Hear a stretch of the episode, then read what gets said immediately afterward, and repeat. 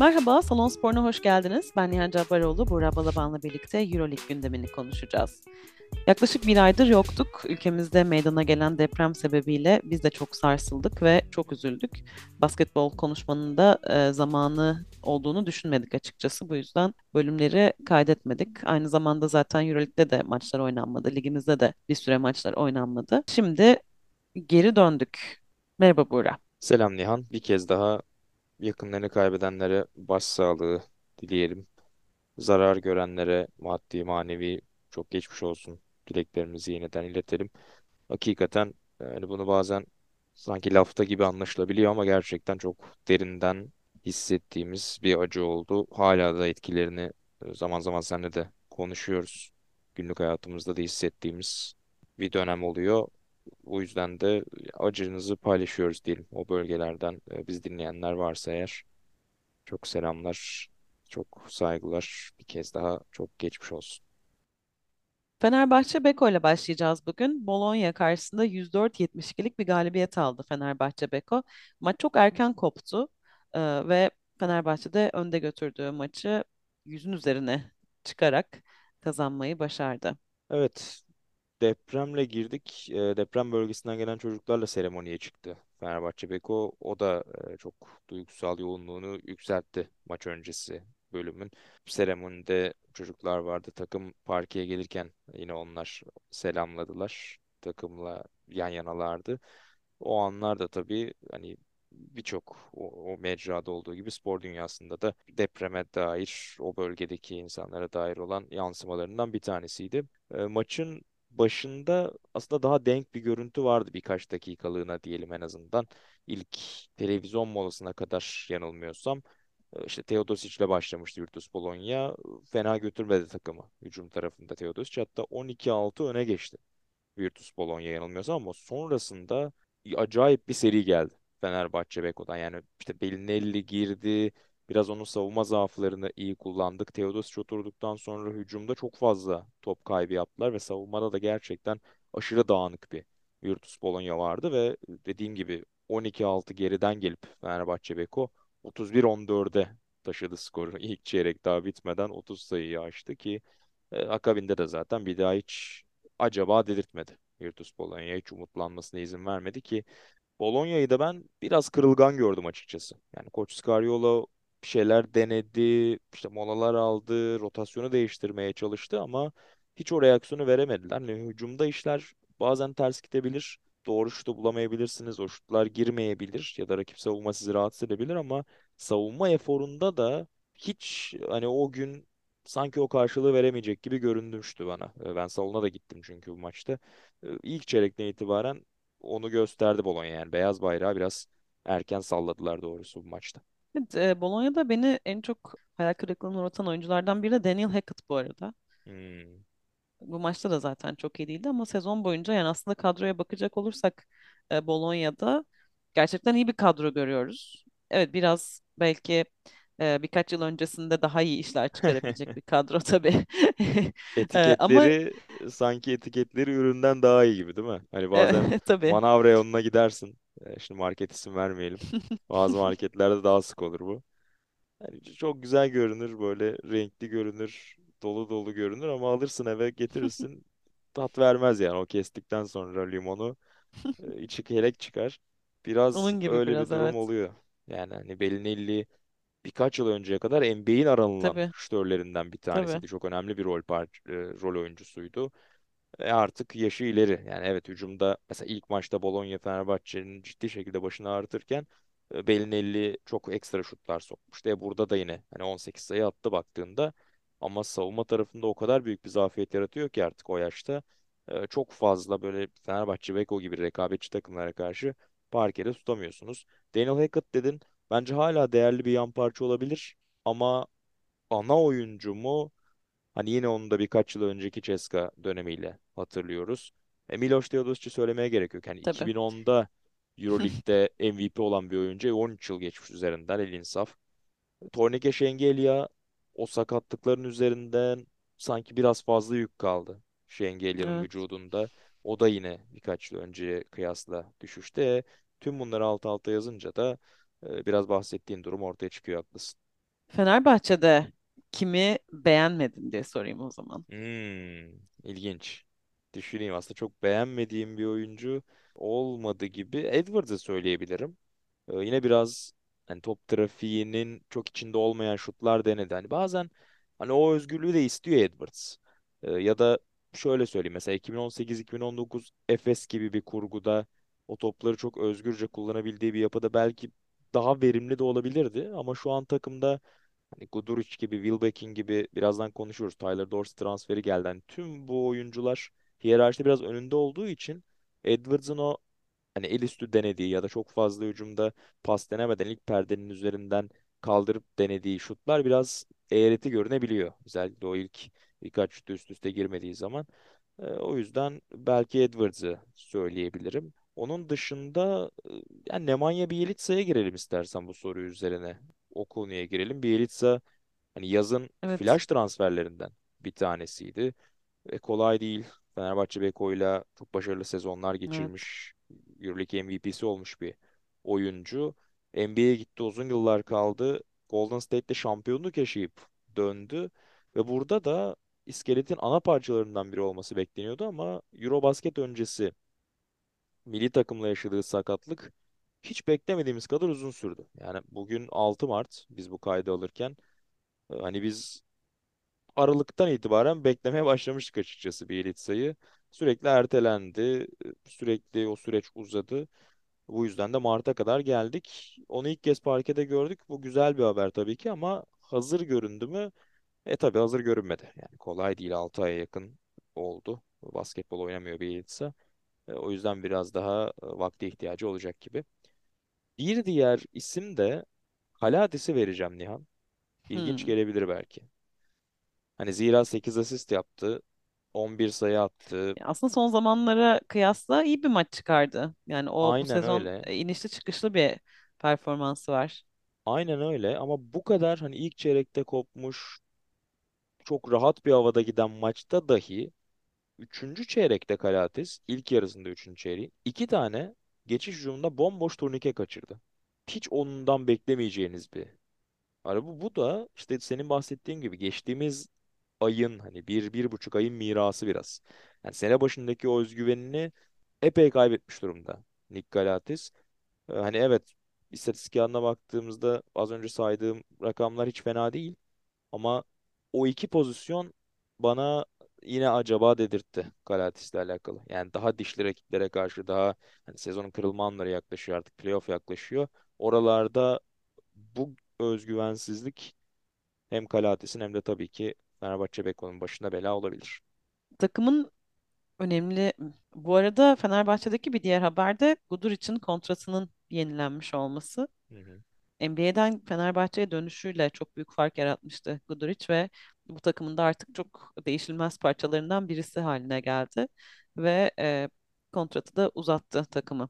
Ee, Çok iyi birkaç hafta geçiriyor Guduric. Burada zaten maç dediğim gibi koptuğu için çok zorlamadı e. Guduric'i Koç Itudis sadece 18,5 dakika oynattı ama e, Bu 5'te 5'le takımın oynadı.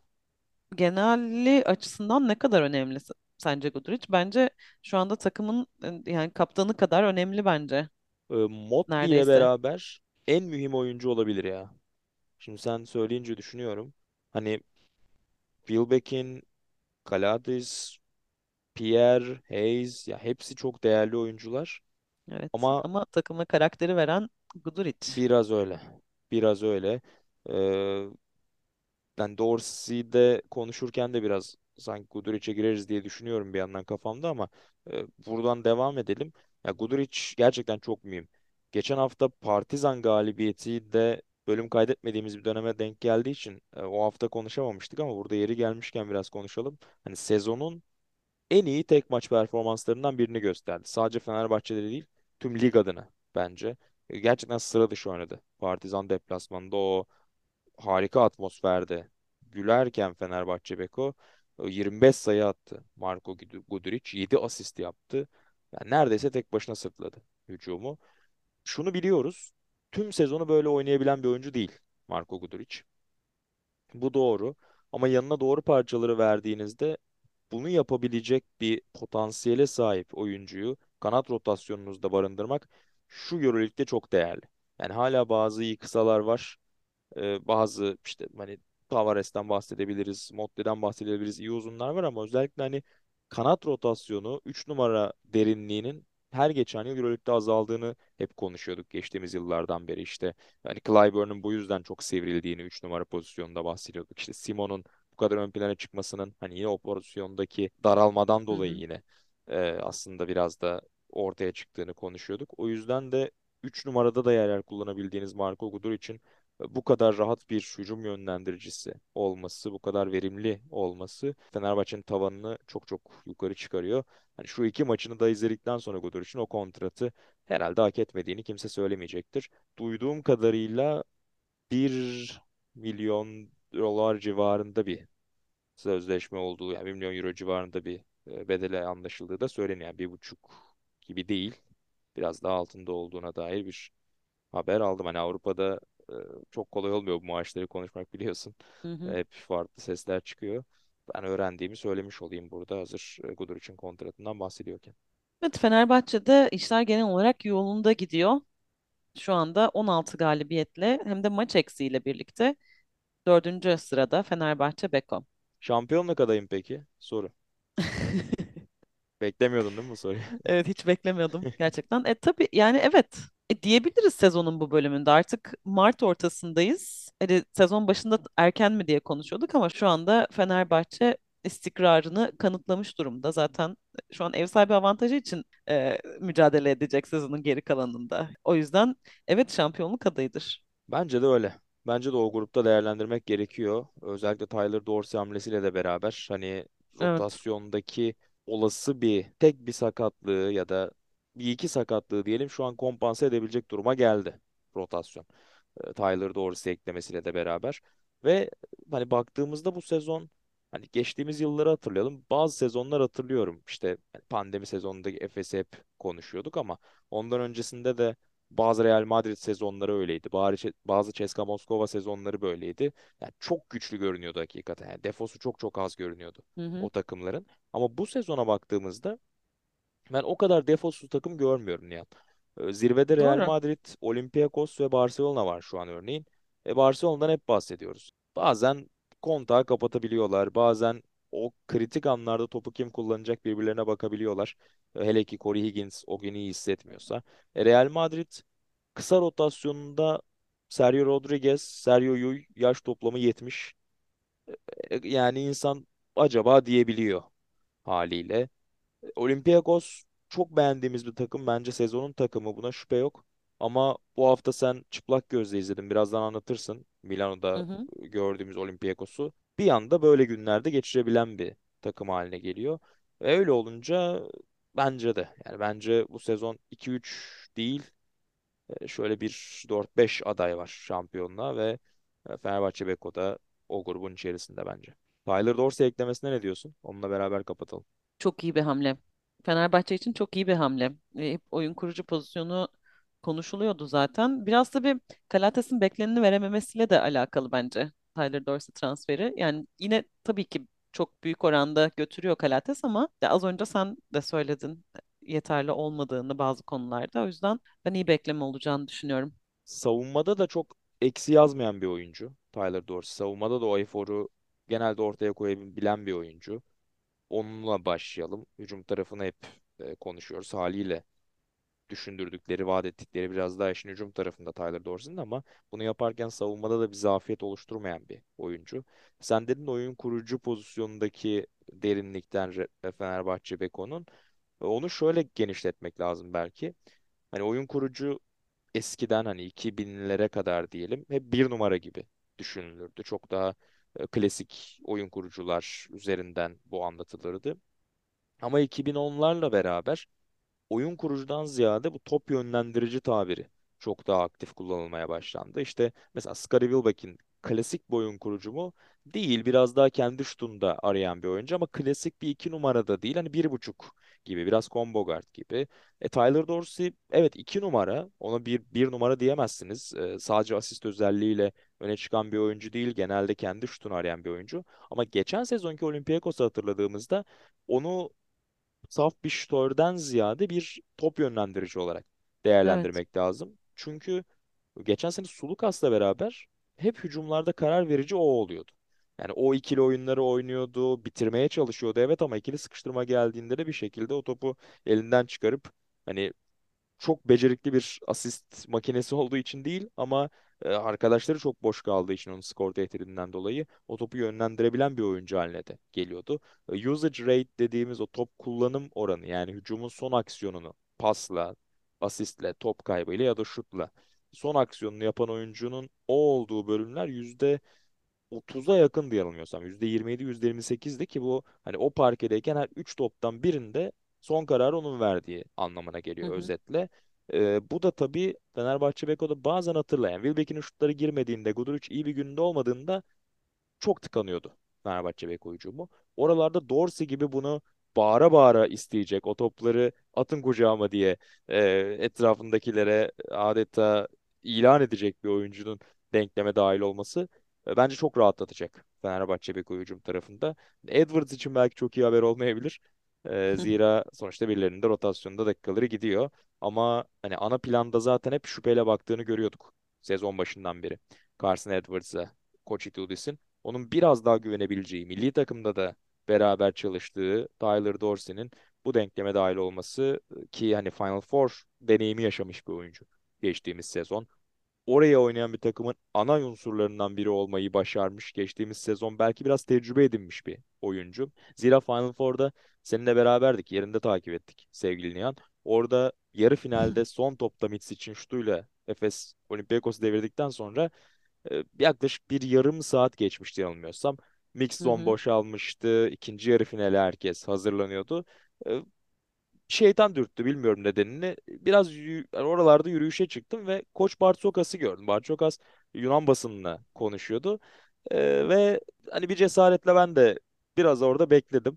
E, geçen sezon e, bir NBA makalesi çıkmıştı ESPN'de.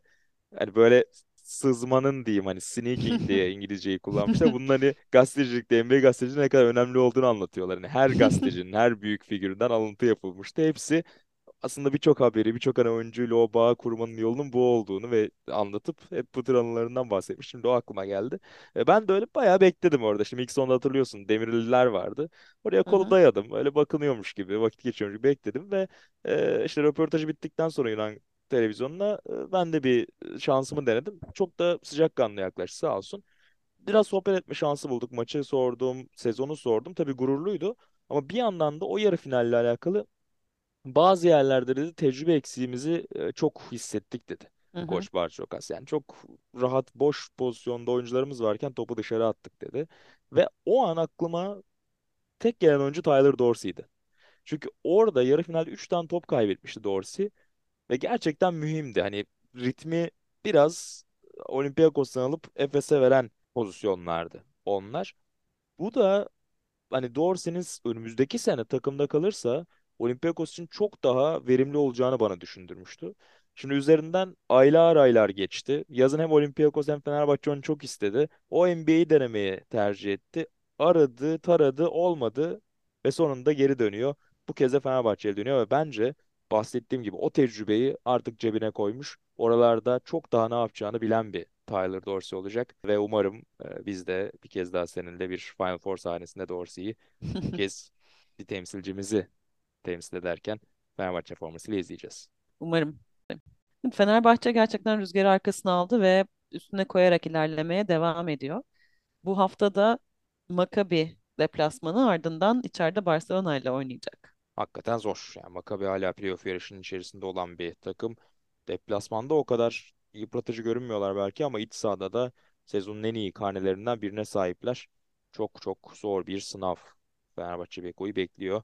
Ee, geçen hafta Partizan deplasmanında, Belgrad deplasmanında kazanılan galibiyet burada belki biraz özgüven verebilir. Barcelona maçı da e, şüphesiz bir kostüm provası derler değil mi? Yabancılar öyle bir tabir kullanırlar. E, kostüm provası olacak. Yani o seviyelere ait miyiz? Şampiyonluk hayali kurabilir miyiz? Eğer bunu yapacaksak işte Barcelona gibi, Real Madrid gibi, Olympiakos gibi rakiplere karşı çataçat oynamalıyız. E, o yüzden de burada önemli bir sınavda Ataşehir'de bekliyor Fenerbahçe Beko'yu. Anadolu Efes'le devam edelim. Efes de Panathinaikos deplasmanındaydı. Panathinaikos her ne kadar e, bu sezon sıralamanın sonlarında da olsa bazen kendi evinde tehlikeli olabildiğini görüyoruz. Anadolu Efes'te de Micic yoktu. Aslında tehlikeli bir maça dönüşebilirdi Panathinaikos mücadelesi ama Efes galip gelmeyi başardı. Evet ikinci çeyrekte hani 7 sayıya kadar çıkarmıştı Panathinaikos örneğin farkı. Ama sonrasında hani amiyane tabirle yumruğu masaya vurdu Anadolu Efes. Ee, Ve hani maç neredeyse 15-20 sayı bandına doğru gidiyordu. Hani biraz e, bu sezon birkaç kez daha konuştuk. Saate bakma sendromu yine ortaya çıktı. Hani hadi bitmedi bu maç artık tamam biz hani yapacağımızı yaptık havasına girdi yine Anadolu Efes ve o yüzden farkı biraz e, eritti son bir iki dakikada Panathinaikos ama hani ciddi bir tehdit hissetti mi Efes? E, pek de hissetmedi. Onu da rahatlıkla söyleyebiliriz herhalde. Şu anda playoff potasının içinde görünüyor Anadolu Efes maç eksiğiyle birlikte ama yine de 13 galibiyete sahip olan 4 takımdan biri. Ve bu son haftaya kadar muhtemelen orası biraz karışacak bu playoff potası. O yüzden dikkatli olması gerekiyor Anadolu Efes'in bundan sonra çıkacağı her maçta. Bu maçın özeline birazcık daha bakacak olursak, Clyburn'un özel gecelerinden birini yaşadığını söyleyebiliriz herhalde. Evet Yoksa öyle. normal mi demeliyiz artık? Zor bir soru biliyor musun? Çünkü hani sene başında da Larkin yokken de aslında böyle geceleri sık göstermişti Clyburn. Evet, Sonra 3 yıldız bir aradayken biraz o geri adımı atan sanki Clyburn olmuştu. Kullandığı top miktarı da biraz daha azalmıştı. Ama Mitsic sakatlığının ardından yine hani iki başlı bir kılıca dönünce Anadolu Efes hücumu e, yine biraz daha ağırlığını koymaya başlayan bir Will Clyburn görüyoruz. E, ucu ucuna kazanılan Asvel deplasmanı bir önceki maç. Orada da yine 20 sayı kaydetmişti Clyburn. Takımın en skoreriydi. E, e, burada da yine sadece takımın değil aynı zamanda haftanın da en değerli oyuncusu seçildi Clyburn. Son 6 maç haftasında galiba ikinci kez yapıyor bunu. E, oralarda evet kalitesini gösteriyor kolaylıkla. Biraz bunu hani Mitsic sakatlığı üzerinden daha geniş değerlendirebiliriz bence. Çünkü bu bir tesadüf değil. Yani basketbol özellikle Avrupa basketbolu 40 dakika üzerinden oynandığı için topu bu kadar fazla elinde isteyen 3 süper yıldızı bir arada mutlu etmenin çok kolay olmadığı bir doğru. çevre, ortam. Ve Bu yüzden de birinin muhakkak bir geri adım atması gerekiyor tür durumlarda.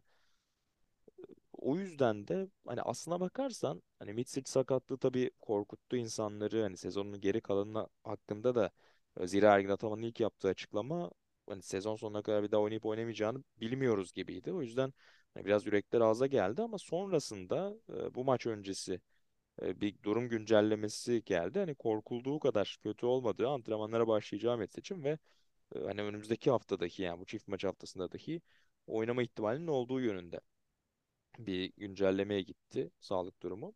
Öte yandan 3 süper yıldızdan ikisi parkedeyken yani ikisi rotasyondayken bence normal sezonda Efes için işler daha da rahat gidiyor olabilir. Daha rahat gidebilir. E, Bunun da bence nedeni biraz şu. Hani yani yeterli top yok konusu burada konuşulan mevzulardan bir tanesi. hani sen at sen at birbirlerini bırakırlarken oyuncuların biraz ısınma ritme girme imkanı da azalıyor doğrusunu söylemek gerekirse. Bir ikincisi bence bunun mental olarak çözümlemesi de e, geçtiğimiz ay yani kupa arasından önce iç sahadaki maçta bunu biraz düşünmüştüm parkedeyken. Şöyle bir durum oluyor bence oyuncular hani eskiyi hatırla Mitic ve Larkin beraber parkedeyken şutu kaçırsalar da takip eden hücumda ya da iki hücum sonra yine o topun kendi ellerinde olacağını biliyorlardı. Yani herhangi bir özgüven zedelenmesi yaratmıyordu bu iki oyuncuda. Tamam bu takım bizim. Zaten biz bunları kullanmaya devam edeceğiz Hı diye bir hı. özgüven vardı. İşte burada üçü birden parkede olunca e, sanki hani o topu kullanırken aklında hep ya bir daha acaba kullanacak mıyım hani bu çeyreğin sonuna kadar mesela top bir daha benim elime gelir mi? Çünkü lan Mitsic var, Larkin var. Ya onlar da top kullanmak isteyecek. E bir de kaçırırsam şimdi hani diğerlerinin üzerinden muhtemelen Evet. koç o hücumu çizecek gibi. Hani bilinçaltlarında bence bu dönüyor. O da hem özgüvenlerini hem de o hücumdaki verimlerini düşürüyor oyuncuların. E, bu yüzden hani ikisi bir aradayken burada Larkin ve Mitch e, düzeltiyorum. Larkin ve Clyburn parkedeyken ikisi de sanki e, o topların hep kendi ellerinde olacağını hissettiler. Ve her ikisi de çok çok verimli bir maç geçirdiler. Larkin hani biraz dağınık başlamıştı bence ama ikinci yarıda o da işleri yoluna koydu. Ve Efes kariyerinde ilk kez double double yaptı Shane Larkin. O da ilginç değil mi? İlk kez olması gerçekten çok ilginç. Yani 10 asist 13 sayıyla oynadı Shane Larkin. Bu arada çok güzel pasları var bu maç özelinde. Yani hani onları sadece kolaj yapıp e, yükleyebiliriz. Gerçekten Yani öyle. e, gerçekten çok güzeldi pasları ve Larkin'in bu şekilde oynamasını da gerçekten çok özlemişim ben şahsen. Ya kötü oynadığı için değil diğer maçlarda ama bu maç özelinde çok takıma hakimdi. Takımın tek lideri gibiydi. E, şutları da hani giriyordu. Çok çok özel bir geceydi bence Shane Larkin için. Evet Will Clyburn'un gölgesinde birazcık kalmış olabilir yani sayı scoreboard'a baktığımız zaman ama bence Shane Larkin çok çok iyi bir maç çıkardı. Toplam 17 asist yaptı Efes. 10'u Larkin'den geldi. Evet, O trafikteki rolünü zaten gayet iyi özetliyor. Eşic'in 12 sayısı diğer yarısı Larkin'in asistleriyle geldi. evet. O yüzden hani etraftaki parçaların da epey beslendiğini söyleyelim. Ama takımın yine en verimlilerinden bir tanesi tanıdık bir isim. Elijah Bryant. Aynen öyle. Yine yani hem savunmada yaptıkları hem rebound Ya katkısı ki inanılmaz ya. e, hani rebound tarafında da aşırı destek veriyor. Geçtiğimiz maçta epey iyiydi bu konuda. Burada da sadece 26 dakikada 7 rebound almayı başardı. Žižić ile beraber takımın rebound tarafında en çok yükü çeken oyuncusuydu. Clyburn'da yine 7 asisti var. E, düzeltiyorum 7 reboundu vardı. Gerçekten nefis sezon geçiriyor Elijah Bryant. Yani başka bir takımda olsa e, çok daha fazla anılırdı bence. Burada Evet. hep o 3 süper yıldız üzerinden konuştuğumuz nefesi biraz e, radar altı geçiyor diyelim ama e, yani gerçekten neden o iyi Maccabi sezonunda Dorsey ve Wilbekin'le beraber çok parladığını burada bize gösteriyor. 3 Bence o yıldızdan döneminden çok ileride şu anda. Ya onun üzerine çok koymuş bir Elijah Bryant var şu an. üzerine de koydu şüphesiz ama hani Evet, o rolü taşıyabileceğini de orada özellikle tabii. pandemi sezonunda göstermişti bence Elijah Bryant. Burada hani belki biraz daha işte kademe olarak dördüncü oyuncu konumunda sonuçta üçü beraber rotasyondayken ama ne zaman ona 20 dakikanın üzerinde süreler verilse hep memnun kaldı Efes. Hiç hani Doğru. ya bugün de çok kötüydü Elijah dediğim gün ben hatırlamıyorum ki hani 3'te bir atmış mesela yayın gerisinden bu maçta ama sürekli içeriği zorladı. Sürekli o penetreler üzerinden üretmeye devam etti. E, savunmada zaten her pozisyonda o direnci koyuyor. Rakip kısalar üzerinde baskı yaratıyor. Yani playoff olası bir Final Four oralarda en böyle hani sakatlanmasın diyeceğin oyuncu Elijah Bryant'a doğru dönüyor sanki. Yani çünkü 3 beyazdan ikisi o hücum yükünü taşıyabilir gibi görünüyor Evet. Ama yanlarına o savunma baskısını, rebound katkısını verecek bir Elijah Bryant lazım. Ya da rakibin zayıf savunmacısını cezalandıracak. Çünkü hani iyi savunmacılar hep Larkin'in, Mitsic'in ya da Clyburn'un üzerinde kalıyor. Misic'in sakat olmasıyla da süresi biraz daha Tabii. arttı Bryant'ın. Ya işte evet az önce sen bahsettin aslında. Bir yandan da biri sakat olunca diğerinin devreye giriyor olması, o diğerinin yokluğunu aratmıyor olması da çok büyük bir lüks yani aslında Anadolu Efes için. Bu da bir iyi tarafı. Çok çok büyük kadar fazla lüks. yıldızınızın olmasının iyi taraflarından biri. Şüphesiz. Yani bu kadar daralmış bir Avrupa pazarında gerçekten süper lüks bir kuru yemişe sahip şu Efes kadrosu. Yani unutmamak lazım. Belki kağıt üzerinde vaat ettiğinden çok daha azını galibiyet sayısı olarak aldı şu ana kadar Efes. Ama bu demek değil ki playoff başladığında ya da Final Four'a gittiğinde Efes favori olmayacak. Bence hangi takıma karşı oynarsa oynasın playoff serisinde bence %50 %50 olacak en az Efes. Hani daha favori olduğu seriler bile olabilir. Ama deplasman da başlıyor olsa da bence playoff serisine yani şu dönemdeki Efes'i de dikkate aldığımızda bence favori karşı taraf olmayacak. Az önce normal sezon için hani 3 yıldızdan ikisinin olması daha avantaj haline gelebilir demiştim. Ama büyük sahnede yani playoff'ta Final Four'da her zaman hı, maksimum yeteneği istersiniz. Çünkü pozisyon sayısı düşer. Çok daha zor hı hı. şutlar kullanmak zorunda kalırsınız ve oralarda da yetenek sizi. Genelde o köprüyü geçiren şey o yetenek olur. Ekstra bir yeteneğe sahip olmak sizde o farkı yaratır. E, o yüzden de playoff geldiğinde, Nisan geldiğinde elbette 3 süper yıldızına da yanında Bryant'a da hepsine ihtiyacı olacak Efes'in. Ama şu süreci böyle geçirmek e, hani Mitch için geri dönmek için çok zorlanmaması gerektiğini söylüyor bana. Yani tam dönsün. Gerekiyorsa Mart hı. sonunda dönsün. Gerekiyorsa Nisan başında dönsün bence. Çift maç haftasında Anadolu Efes önce Kızıl Yıldız deplasmanına gidiyor ardından içeride Maccabi ile oynuyor. Evet, kolay bir hafta değil. Zira hani Kızılyıldız Piyomir deplasmanı atmosfer olarak hani Avrupa'da parmakla gösterilen deplasmanlardan biri. E, Facundo Campazzo'nun Euroleague'deki ilk iç saha maçı olacak. Orada özel bir karşılama muhakkak olacaktır. Aması var bunun. Aması da şu, Kızılyıldız hiç iyi gitmiyor. Hani bir kıvılcım yakalamışlardı. Duško Ivanović geldikten sonra bir galibiyet serisi yakalamışlardı ama o rüzgar e, terse döndü açıkçası. Son iki üç haftayı epey kötü geçiriyor Kızıl Yıldız.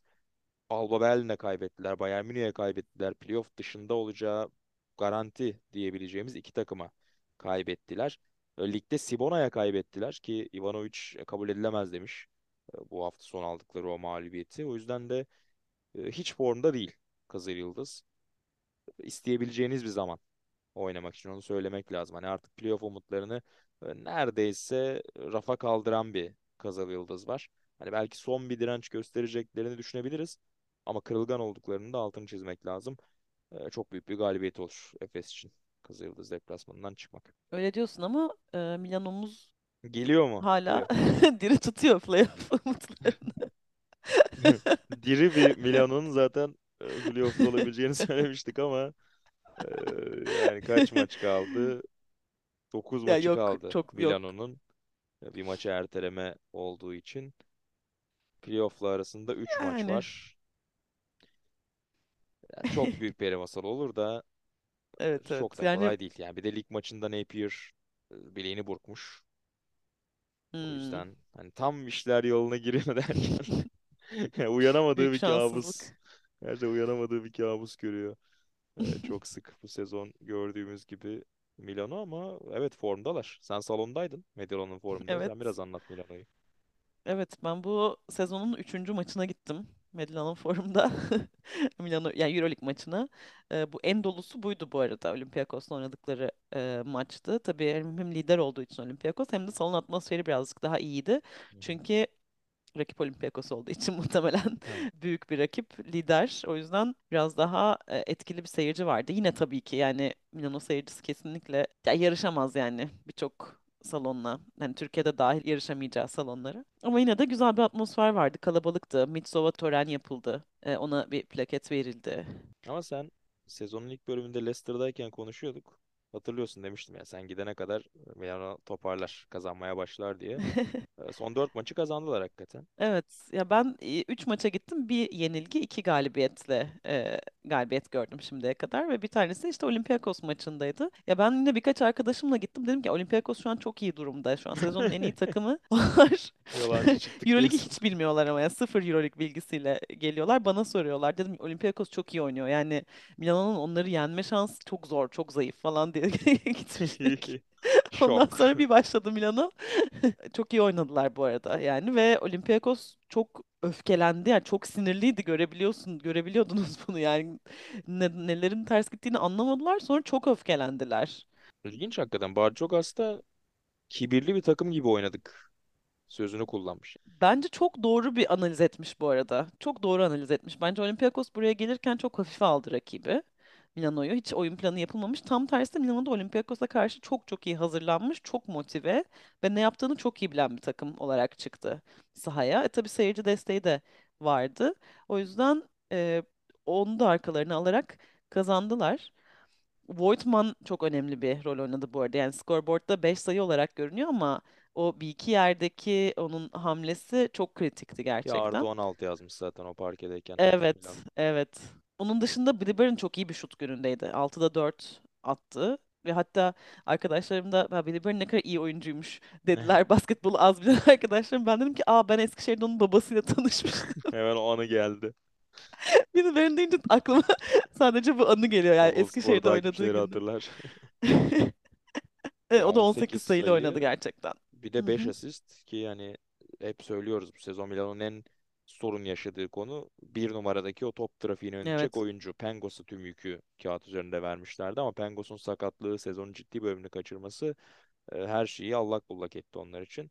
İşte sonrasında biraz Napier'ın oradaki boşluğu doldurmasıyla Evet. zaten bu son e, bölümdeki 4 maçlık seri geldi. E, Bayern da hani 5 asist yapınca topu yönlendirmeye katkı verince tabii e, çok daha rahatlıyor Milan hücumu. Kesinlikle katılıyorum. Olympiakos da bu arada çok kötü bir şut günündeydi. 22'de 8 attı Yayın gerisinden. Yayın gerisinden. Ya evet 30 %30'un üstünde ama ya ör- örneğin Sulukas 3'te 0. İşte Kane'ın 2'de 0. Yani moral Vezenkov bozucu 10 bir takım. sayıda kaldı Evet, sadece. onu da iyi durdurmayı başardılar ve Vezenkov da birazcık e, gerildi maç esnasında. Genel olarak çok iyi görünmedi Olympiakos benim gözüme. Ama tabii ki hani muhtemelen biraz rakibi hafife aldıkları için olabilir. E, bakalım önümüzdeki süreç nasıl devam edecek. Ama tabii ki hani bu Milano yenilgisi bence onların özgüvenine de biraz zarar verecektir. Yani şu anda durdurulamaz bir takım gibi görünürken ligin çok gerisindeki bir takıma yenilmiş olmak Biraz belki ayaklarının yere basmasına da yardımcı olabilir. umarım olmaz. Yani Bizim ta- ama takımlarımızın bir noktada önüne çıkacağı bir tabii. rakip gibi görünüyor Evet haliyle. O çok yüzden yüksek ihtimalle birisi eşleşecek Olympiakos'la.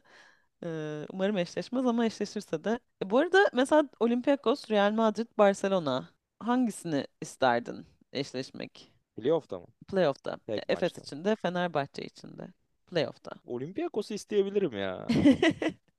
Yani zor Ben soru dünkü ama maçtan sonra Olympiakos'u isteyebilmek yani dünkü diyorum.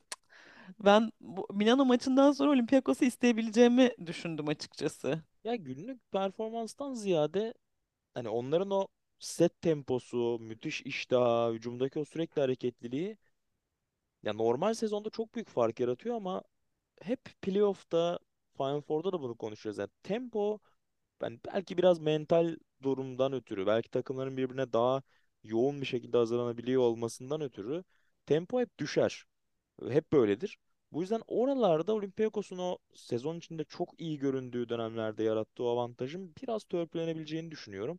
Öte yandan hani Real Madrid'in fizikselliği ve oraları oynama tecrübesi, Barcelona'nın keza yine derinliği ve orada e, yine hani seri oynarken staff'ın o hazırlığının çok yine fark yaratabileceği bir konu. O yüzden hani sanki Olympiakos'u tercih edebilirim. Yani bu maç öncesi evet 7 maçlık bir seri yakalamıştı örneğin Olympiakos ki hani kimleri yenmediler? Maccabi, Fenerbahçe, Evet. Efes, Real Madrid hepsini yani müthiş bir seri o. O yüzden de yani hep söylüyorum normal sezonun bu yılın en iyi takımı Olympiakos ama yine de yenilmez mi? Evet diyemiyorum açıkçası. Ya Billy Baron biraz seviye atlıyor gibi görünüyor. Yani mecbur kalınca birazcık e, o o yönlendirici yükünü de almaya başladı ve gerçekten o iyi oynadığı için Milano birazcık daha iyi durumda. Yani evet Napier önemli bir yer tutuyor. Bir yandan işte Mitrolong, Luaukaba bu bunların hepsi aslında önemli yer tutuyor ama Billy Baron'un etkisi çok büyüktü bu maçta. Ona daha rahat bir şekilde o top yönlendirici rolünü yani ikinci yönlendirici olarak verebiliyorsun. Yani Luau Cabarro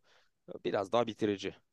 Yani çok dağıtıcı gibi bir oyuncu değil. Mitrulong e, ben çok beğendim açıkçası sezonun ilk yarısında ama biraz daha üçüncü parça gibi sanki. Hani yanında daha net iki yönlendiriciye ihtiyaç duyuyordu. Oralarda tabii Bayern'in iyi bir gününde olduğunda e, fark yarattığını gördük sezon içinde Evet. Milano'nun.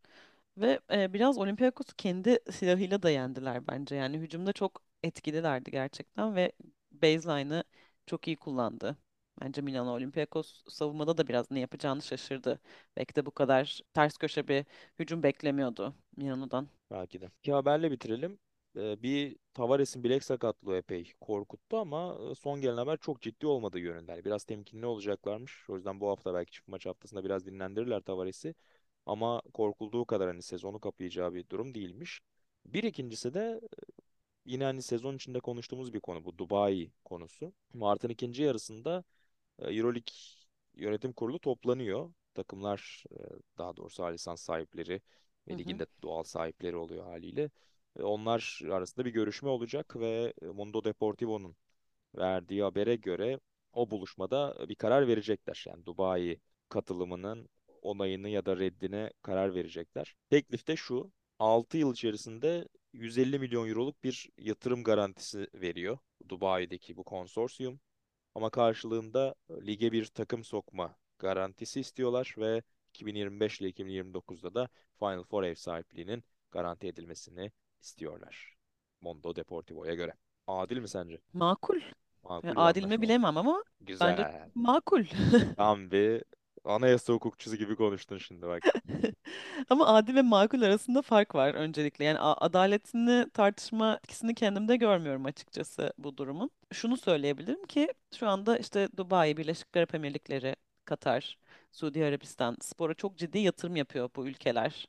Ya zaten Katar işte Dünya Kupası vesaire. Şimdi Suudi. Arabistan mesela Kadınlar Asya Kupası futbol turnuvasına ev sahipliği yapacak mesela. Avustralya'ya sponsor oldu. Avustralya düzenlenecek Dünya Kupası'na bu hafta. Yani e, çok büyük bir yatırım var bu bölgelerden spor takımlarına ve liglere. Yani Premier Lig'in de çok büyük bir kısmı e, Doğru. bu, bu sermayeye ait. Paris Saint-Germain bir diğer Avrupa'nın en gözde kulüplerinden biri. O zaten e, Katar Hı onun hı. sahibi. Uzun bir süredir böyle. E, Arsenal Emirates Stadyumunda oynuyor. Senin de favori takımlarından biri. Doğru. Yani tabii böyle bir durum var gerçekten. Bu bir gerçek. Bunu Bu bir yaparsa i- kaynak. ilk yapan olmayacak. Son Tabii yapan ki. da Muhtem- muhtemelen olmayacak. muhtemelen olmayacak. Yani bir de çok büyük bir parayla gerçekten e, dahil oluyorlar. Hı hı. Bu da reddetmesi zor olabilir bu durumda. Çünkü e, şu anda mesela o rakamlarda sponsor bulmak, o rakamlarda yatırımcı bulmak hiç kolay değil. Yani sonsuz bir kaynak var, sınırsız bir kaynak var orada ve bu kaynak spora doğru akıyor şu anda. Bu kaynaktan pay almak istiyor musunuz, istemiyor musunuz? E, bu önemli. E, yani yönetim, e, tabii karar verici biz değiliz. Yönetim karar verecektir buna. E, bu nasıl etkiler? Böyle bir konu karar verilirse ve Hı hı. İki konu var. İlk bu haberler çıktığındaki hani sağda solda okuduğum da e, biraz buydu. Hani bir bazı insanların şöyle bir şüphesi var ya hani Dubai çok uzak gibi.